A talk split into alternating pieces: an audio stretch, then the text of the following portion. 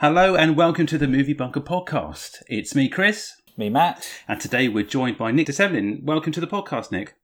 Hi guys, uh, thank you very much for having me on. Excited to be here. How are you getting on with the with the lockdown situation at the moment? Uh, it's an interesting one because I, I am currently acting editor of Empire magazine. My boss Terry White is off on maternity leave for six months, so I've taken over the magazine. I picked a pretty good time to take over as Hollywood as Hollywood crashes and, and, and burns and films stop coming out and we're all working from home and yeah, it's an interesting time to sort of learn how to edit a magazine. But no, it's it's going so so far so good. Quite surreal, but you know we're we're making the best of it and uh, putting some pretty cool stuff together. Hopefully, yeah. I mean, we were talking uh, the other day about this subject, and it, films are still trickling out, but it's like a home cinema kind of medium. And is this, do you think, going to be the future? Are we going to be able to see? Are we going to see more of this because of the situation we're in, or do you think there's still going to be a real rush to get back out to the cinemas again? I, I mean, I think when the cinemas reopen, there is going to be a mad rush as people just. I'm going to spend about four solid weeks in Picture House Central, I think,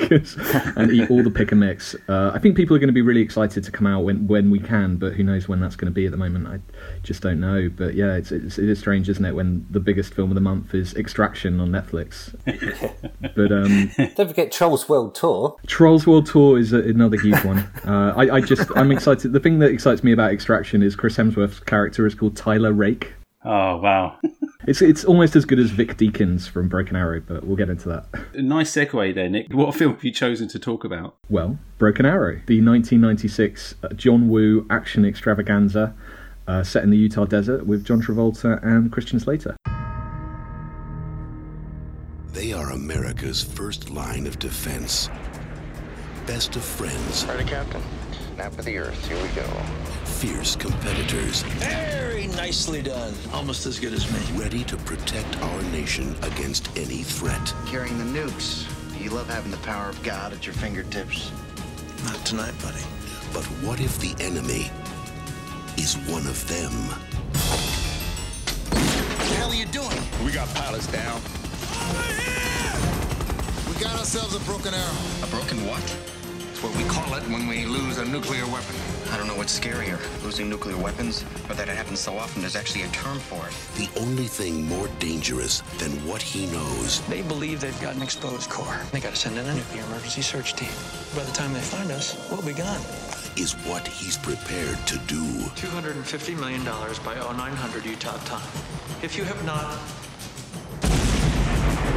Good God. I don't know what the big deal is. I really don't. But there's one thing. Smile, boys. We're about to retire. He didn't count on. I know his mind works. You gotta let me go after him. Outstanding, Hal. That's the spirit. Would you mind not shooting at the thermonuclear weapons? And what are we doing? If you enter the wrong code three times, the nuke goes dead. Unless, of course, I already thought of that ahead of time. You just activated a nuclear warhead, my friend. The clock is ticking. Care for a Coke or something? John Travolta. You lose. Christian Slater. You're out of your mind. Ain't it cool? Broken Arrow. A John Woo film. What a doozy it is, Matt, isn't it? I mean, have you seen this before, Matthew? You must have done. I, I have, yeah. I was a, a, massive John Woo fan, and then these films came out. yeah, so I was a huge John Woo fan before he sort of made his um, his uh, I guess his Hollywood uh, foray. Um, so I, I, picked these all these films up straight away with fervid intention to watch them. Um, but it's, it's been a long time since I watched it, and I, I, watched it. It's fresh. I watched it this morning. I, I've never seen this movie, and I've been well aware of it. But it, I watched it last night. It did not disappoint, Nick. I must say. I'll go into a brief plot synopsis, and then we'll drill down into it a little bit more. But in terms of IMDb's plot synopsis, it couldn't be simpler. As uh, terrorists steal nuclear warheads from the U.S. military, but don't count on a pilot and park ranger spoiling their plans. Pretty vague, isn't it, Nick? Yeah, and I'm not sure terrorist is quite the right word. It's like with Die Hard, they're actually robbers rather than terrorists. I'm not sure if you could classify Travolta as being a terrorist. I don't know if that's his. I guess it is, right? I don't know. A bit fuzzy on yeah. the on the specifics, but yeah, it's it's pretty simple to follow. I think you know the movie starts. The first scene is the bad guy and the good guy hitting each other, and um, and then they proceed to hit each other for another sort of 100 minutes. It's like a cat and mouse before even the sort of adventure starts. From the very get go, you are aware that there is a like a one upmanship going on with these this unlikely duo. Yeah, I quite like that first scene actually. It's uh, in the boxing ring. I mean, it's it's it's not a subtle scene. You've literally got them hitting each other and sort of explaining their their mindsets. And Travolta is talking about rope a dope, which you know comes into play later when he's he's sort of trying to trick everyone. There's a lot of misdirection in the film, but yeah, it's essentially the story of these two pilots who are uh, piloting this two billion dollar stealth aircraft, and then John Travolta has a secret plan to steal the two megaton nuclear warheads, which he does, and then he sort of carries them around in the desert, fondles them occasionally. Um, and uh, Christian Slater has to team up with Samantha Mathis, who's a park ranger, and yeah, like you say, it's sort of cat and mouse in the desert, uh, and it's very silly. John Travolta is having an absolute whale of a time, isn't he? He he is having the best time. I I mean, there are many films where John Travolta is clearly having a good time, but I I think this might be the one where he is having the best time. Uh, that's a big part of why I like this movie a lot. Is Travolta is so over the top that it it sort of starts to go back to the bottom again. Like it's just it's such a weird performance. Everything about it strange. He goes a bit Nick Cage in this, doesn't he? I, I would say. Yeah, well, I mean, he literally becomes Nick Cage a couple of years later in Face Off.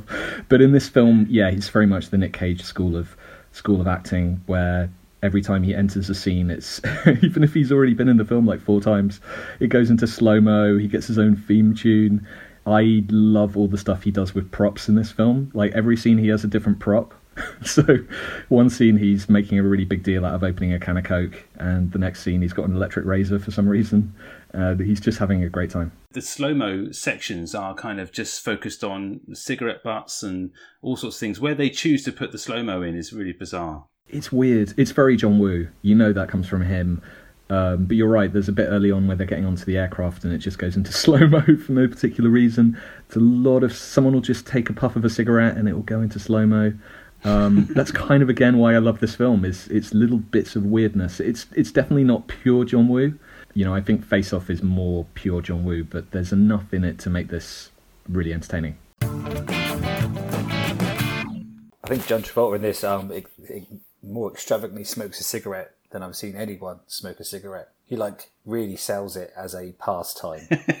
it's just not just a habit for him; it's a whole flourish.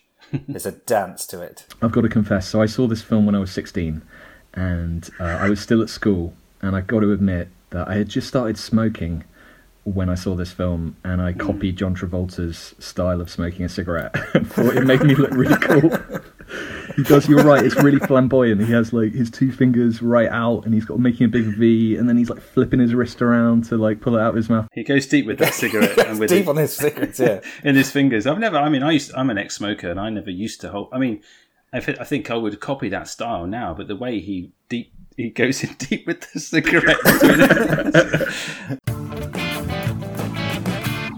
I mean, there is plenty to talk about in terms of John Travolta, but there are other actors in this film, believe it or not. But they they don't they do their best, I guess, to try and bring to the table as much ham uh, as they possibly can. So we mentioned Christian Slater, who I think is perfectly cast. I think most of the cast are actually spot on in terms of casting. Uh, I don't know anybody else who would have fitted into this role and done it and done it any differently or better.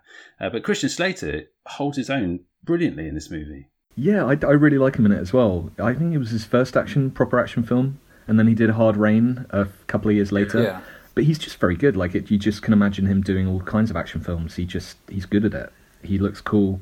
You know, looks cool with the two guns. He looks cool. Like he he dives away from a lot of explosions in this film.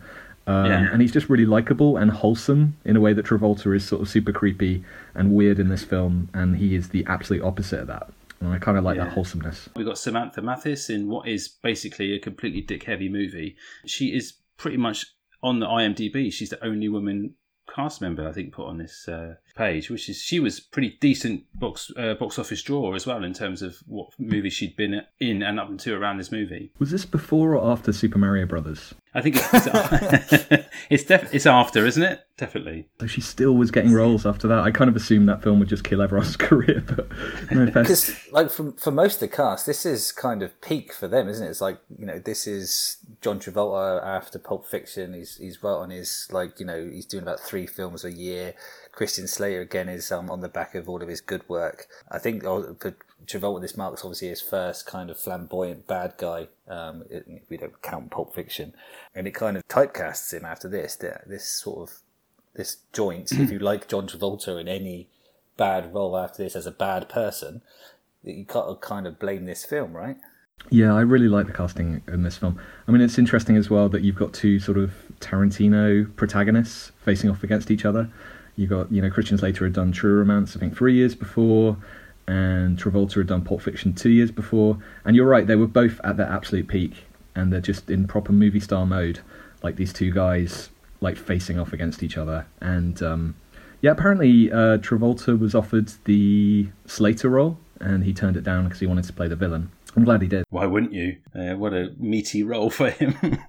um, you mentioned uh, Tarantino then, but you get Frank Whaley in this movie. But he, wasn't Yeah. he? He was in Pulp Fiction, wasn't he, with uh, John Travolta? Yes, yes. The the Paul Watt guy that gets it um, with his uh, the big Kahuna Burger guy. Initially, when you see some of these actors or some of the uh, characters, sorry, introduced, you kind of misjudge how how that's going to go in terms of who are the villains, who are the baddies, because it does do a lot of double takes in terms of or switcheroos rather. In Rope-a-dope. who you- yeah, Rope-a-dope. exactly.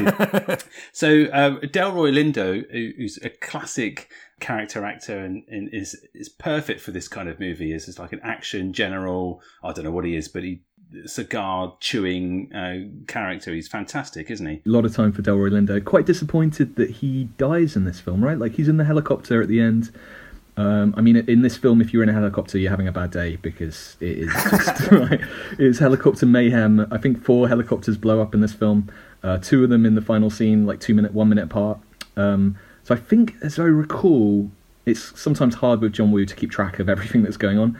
But I think Delroy Lindo gets killed, and I was quite disappointed in that because I really liked his character. He does in a in. In I would say a semi-heroic way. They don't really give him an heroic send-off. He kind of supports uh, Christian Slater, uh, Hale's character, in terms of the, like the final fight. But then he'll unfortunately just crashes in as is as a pilot crashes into the bridge as the as the train goes Yeah. into the tunnel. So it's not a really great send-off. not a good death because because you can see like they set up that that tunnel is there ages in advance and then the helicopter just crashes into it it's not like a big surprise so that's pretty pretty poor steering The pilot got shot, didn't he? Uh, unfortunately, uh, which didn't go down very well for him. It's not great. There's not any really great pilots in this because, like, is there a single flying thing that doesn't crash in this film? I don't think so. I mean, obviously the first one's a little bit on purpose, but each thing after that is just you know, if you're if you're more than a foot off the ground, you're in big trouble in this film.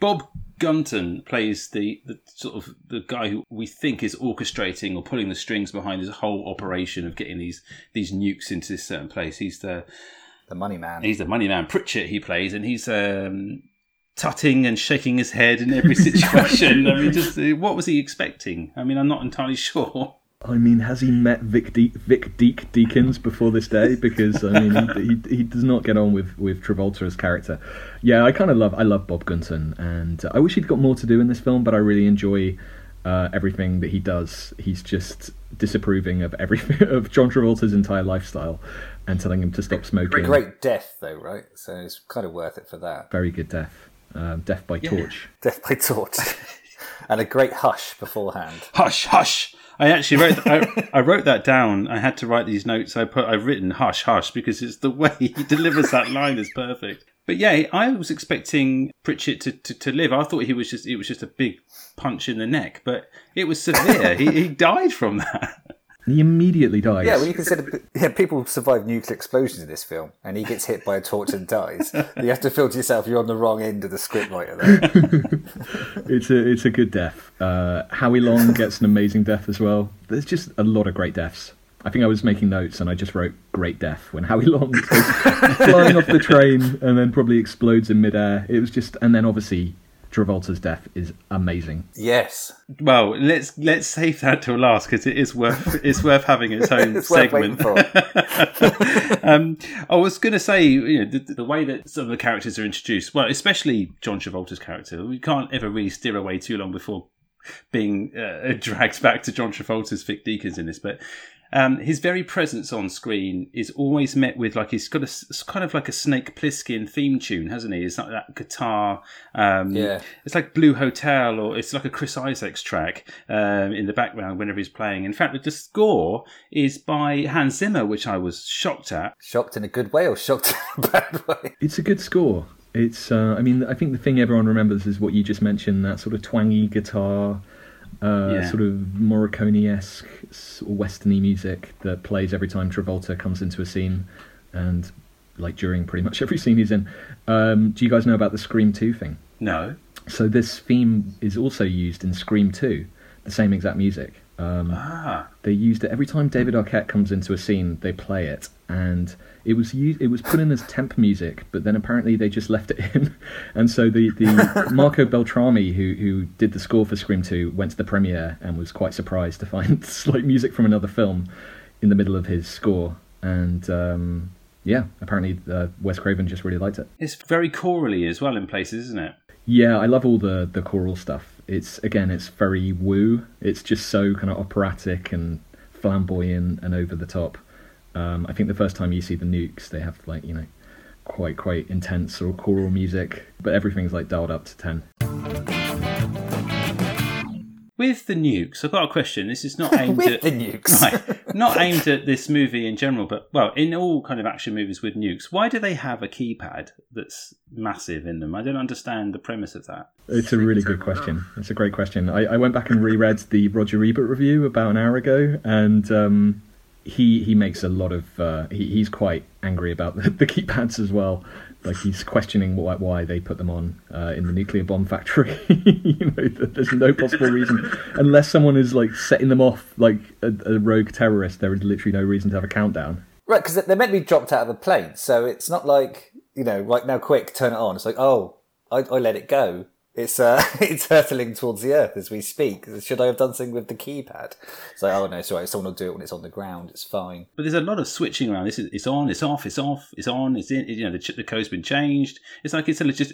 It's a legit. This film does two things really poorly. Um, one is kind of the concept of the wilderness, and uh, two is the concept of time. Both of which don't really track because, like, at all points in this massive park or you know parkland open area, they're always about two foot from each other. it doesn't matter how lost one of them gets. It's like they, they, they to avoid a nuclear explosion, they go through an underground river, pop up in a lake, they walk two foot and they find the other people again. It's just it's just like the wilderness doesn't work this way, people. and in time, it's just like they had the whole thing when they had like about five minutes. And in that five minutes, they managed to go down a 2,000 foot uh, shaft, back again. They stopped and had a chat at one point. it's like, you haven't got time for that. You have to go now. why were Christian Slater and uh, John Travolta's characters? Why were they stealth bomber pilots? Because I mean, here's the the sound or, or the kind of the velocity of of Vic Deakins' ego alone would you would hear that guy coming without you know anything. So, what the worst kind of idea? You'd hear his theme tune playing. Am I wrong in thinking that the, the, the stealth bomber is like the pinnacle of aircraft? I mean, I think so. There's this bit in the in the film where they describe it as two billion dollars, eight hundred mile an hour.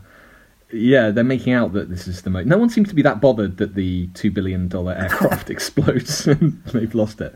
Uh, I guess there are nukes. Well, the whole US military as a whole don't seem too fussed with the whole, you know, we've lost two nuclear bombs. Should we bother go getting them? No, let's send four blokes and a chopper pilot who's not very good, who just wants to eat chocolate bars. There doesn't, yeah, seems to be very little um, hurry in this. Um, what I didn't know about stealth bomb as well is, is that you could turn it on and off the stealth with a, a simple toggle switch.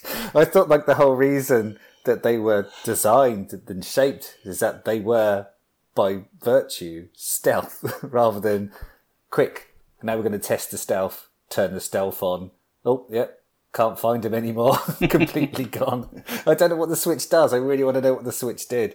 I haven't seen anything so ridiculous in terms of aerodynamics until um, San Andreas, where Dwayne Johnson turns on auto hover on his helicopter and jumps out the side. So yeah, that was I, I enjoyed that. Quick, turn the stealth on. Yeah, these are good points. I've not actually seen the movie Stealth, so I, with Jamie Foxx, so I don't know if that's a more accurate portrayal. I don't think that's more accurate for anything. this is the this is the movie that the, the accompanying movie that you should watch prior to watching this. It might actually flesh out a little bit of your understanding of how uh, stealth bombers work. But you know, maybe that's a that's for another podcast. I'm sure there's a stealth bombing podcast out there that you could download and listen to. All these answers and more to your well to my. it's, it's hosted by two white middle aged men, by any chance. Probably. I tell you what, I saw in this movie that surprised me. A very emotional Tuco from uh, Breaking Bad turns up. Tuco's in it. No, I didn't. I didn't spot Tuco. The crazy drugs guy, and obviously, yeah, uh, the Mexican drugs guy in, in, Breaking Bad. He's he's one of the generals that um, delivers the bad news about you know the catastrophe that might unfold if the if the nuclear bomb goes off. Oh, yeah. Tight, tight, tight. I love Tuco. I didn't spot him. Damn it. I, I, didn't expect to see him in military uniform. I think that was probably uh, what for me. It's a surprise. Now I'm doubting myself uh, now.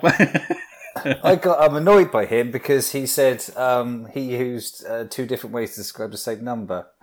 it's a really small thing, but I get bugged by this stuff. He said two hundred fifty thousand, and then said, and then a further quarter of a million. It's like, hold on, that's the same number. Maths. I got annoyed by that. Doesn't want to repeat himself. Kurtwood Smith uh, is in this. Uh, always good to see him. Uh, sort of telling someone to wake up the president. That t- tends to be what he does in these kind of films. Shaun Toub, who plays um, Iron Man's doctor in the first one, he's this is the sort of he's the guy that gets killed by the hammer. Oh yes, yes, yes. Hammer time. I've written that down in one of my notes as well. Hammer time. this is appropriate. The, the Kurtwood Smith uh, character, the, yeah, the Secretary of Defence. He's initially I thought would be a, a baddie as well. I thought he was going to be part in on this whole uh, operation, but I was nice. It was nice to see him in a, quite a pleasant role for a change. No, hundred percent, hundred percent. I, I, I definitely, I remember. So this is like, this was the first John Woo film I saw in the cinema. Um, so I think that's partly why I have such a soft spot for it. I'd seen Hard Target on a videotape that was kind of at school being passed around, uh, but this was the first one I saw properly, big and loud. And um, yeah, no, I remember expecting there to be more skullduggery. You expect you expect the briefing room to have a baddie, you know, who's actually working, you know, whether it's Delroy Lindo or the obvious one's Kurtwood Smith or Tuco. Yeah. Um, but no, it feels like it feels like they could have thrown in another twist. There is another character actor in this, which is uh, um, the chap from who play. Uh, isn't he married to? Oh God, sorry. You're going to need some more words in here, Chris.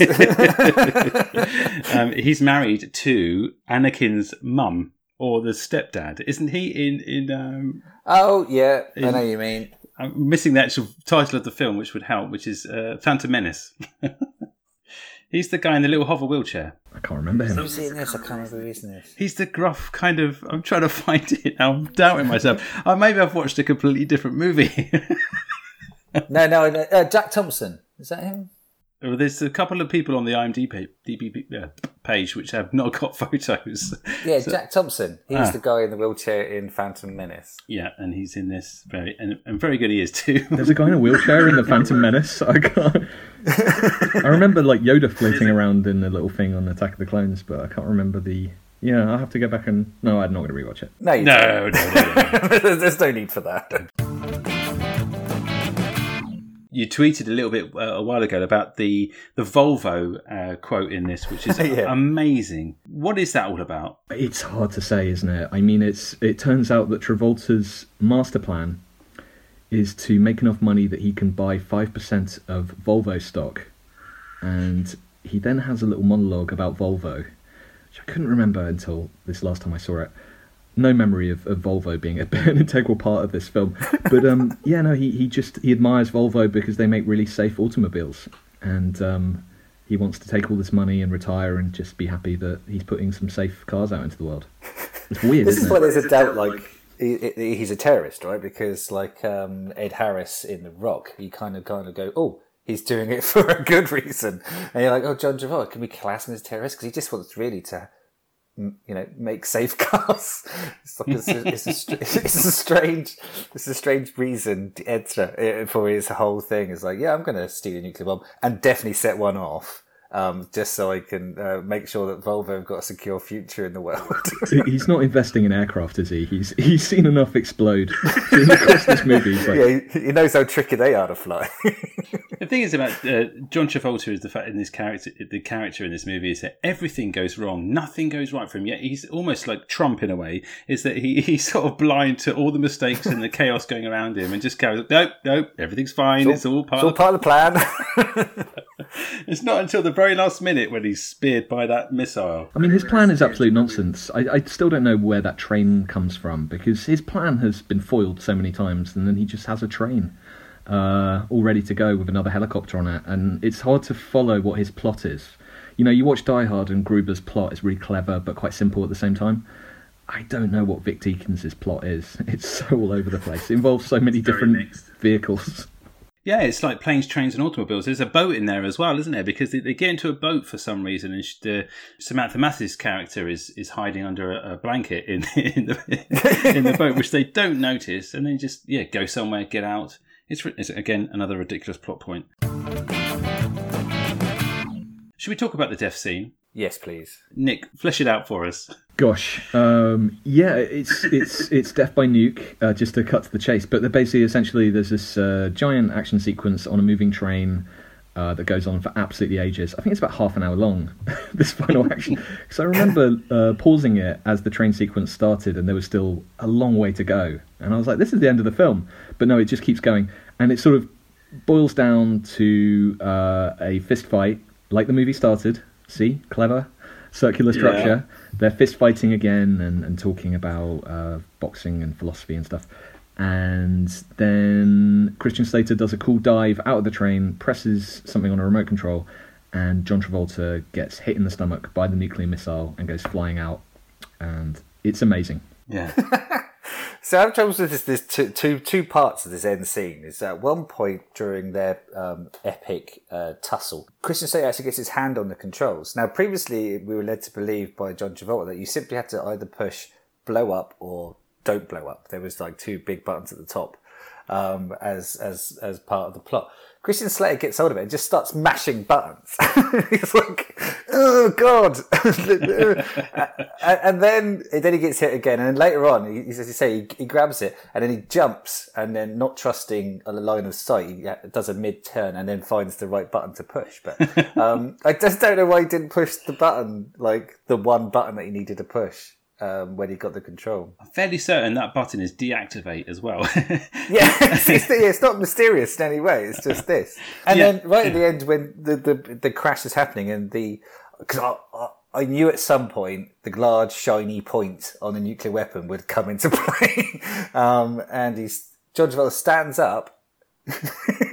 and just watches this thing come towards him. He could clearly have stepped to the side.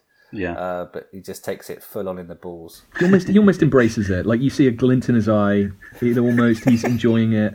It's the way he wants to go out. He's always dreamt of, of, of having a nuclear missile hit him and to send him flying out of a train. So he looks quite zen and pleased about it almost. I think it was part of his plan. I think this was whole. this is just a. Uh, yeah, yeah. This is how I expected this. The world's most elaborate suicide uh, plan. um, it's a good dummy, by the way. I accidentally accidentally pressed the pause button on on my computer when I was watching this uh, last night, and it paused just as uh, said missiles going into uh, said bollocks. And you've you've got a, a very lifelike full uh, model or, or, kind of dummy of John Travolta with head and everything. And so they actually spent quite a lot of the budget on that, I think, because it was pretty accurate, even though it's on for split seconds. But did he keep it and use it in Battlefield Earth? Potentially. So apart from this movie, and then we get the the brilliant Face Off. Was it a year after? How quickly did Face Off come after this? I think yeah, yeah, it was a year. It was ninety seven. Yeah.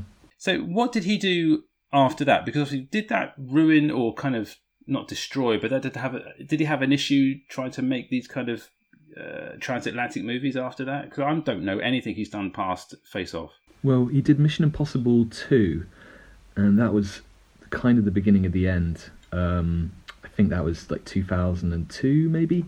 I don't like Mission Impossible 2 very much. It's a real shame. I, I love the franchise. It had the doves and it had, you know, all of his trademarks, but it didn't work very well. And then after that, he did Paycheck with Ben Affleck, that was very bad. And then he yeah. did uh, Windtalkers and with Nicolas Cage, and that wasn't great. And, and that was kind of it for his Hollywood career. And I think it's a real shame because I really kind of love to varying degrees his first three Hollywood films. Obviously, the Chinese films are incredible, you know, Hard Boiled and, and The Killer and Better Tomorrow.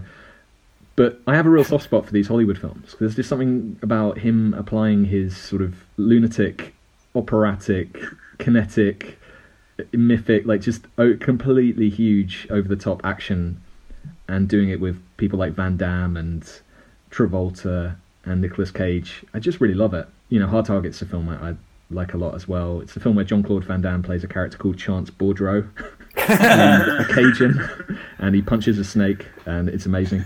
Um, so you know, I, I, it's a shame for me. It's a big shame that he just did the three that worked really well, and then after that, that kind of that that age passed, and his type of action movie kind of disappeared. Because I think it's a real golden age. Out of the out of the three, the Hard Target, Broken Arrow, and Face Off, would you be able to say which one was your favourite?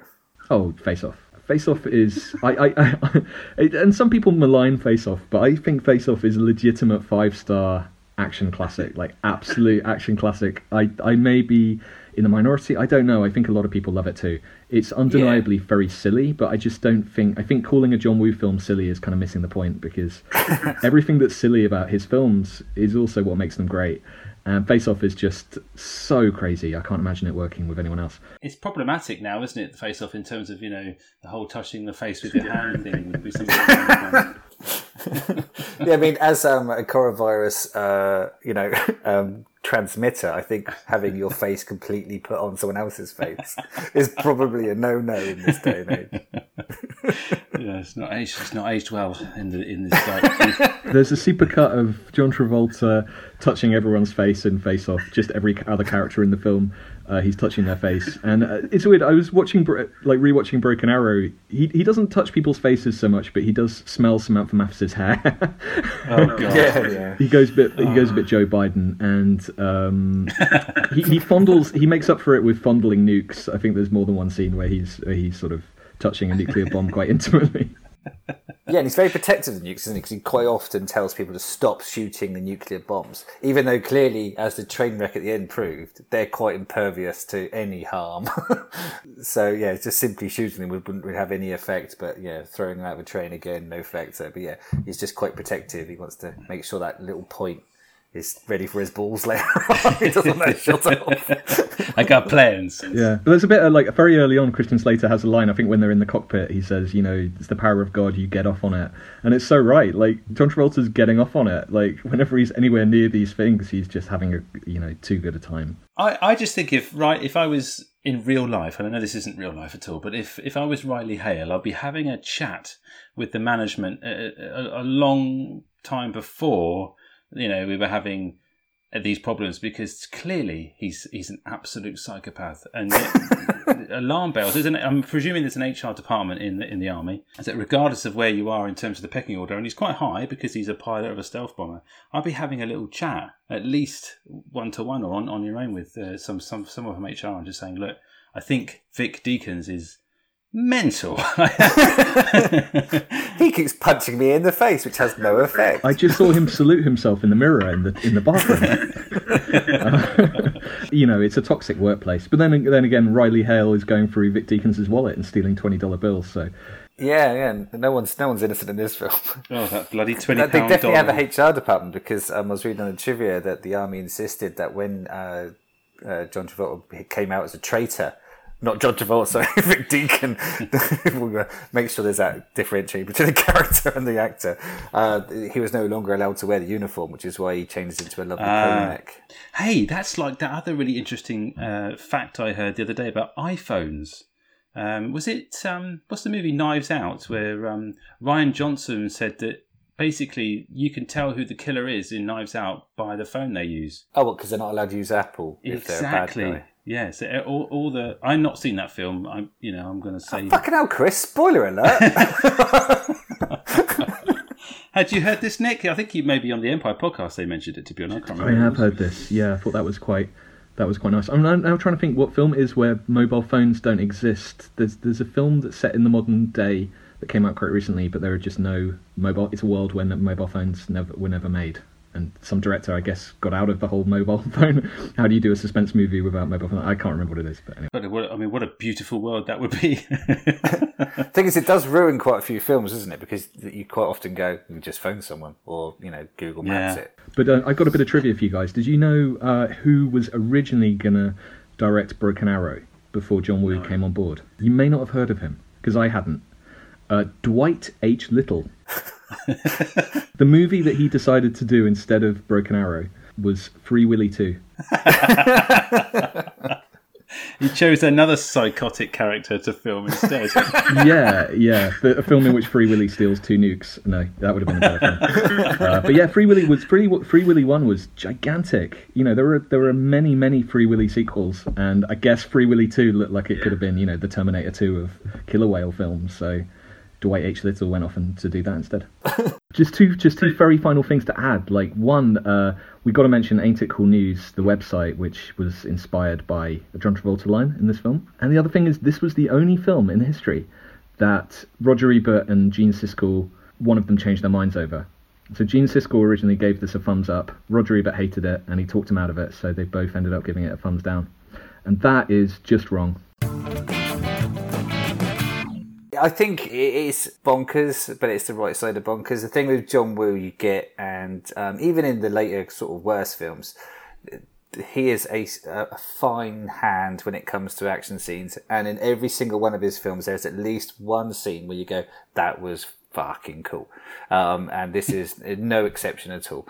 So I would probably recommend people watch um, the sort of Hollywood films before they tackle his Chinese work, simply because there is a seed quality change between the two. I mean, Hard Boiled and The Killer, as mentioned previously, are just they're just absolutely fantastic films, and they need to be watched by more people. Um, but yeah, watch these first. Um, I think weirdly, actually, Hard Target's my favourite of his because I know Face Off is cool, but I was a big Van Damme fan. Maybe I have to watch that again. I always remember the I always remember the scene where he's on the motorbike and he's playing chicken with a car, and then he kind of does some kind of flying kick over the car.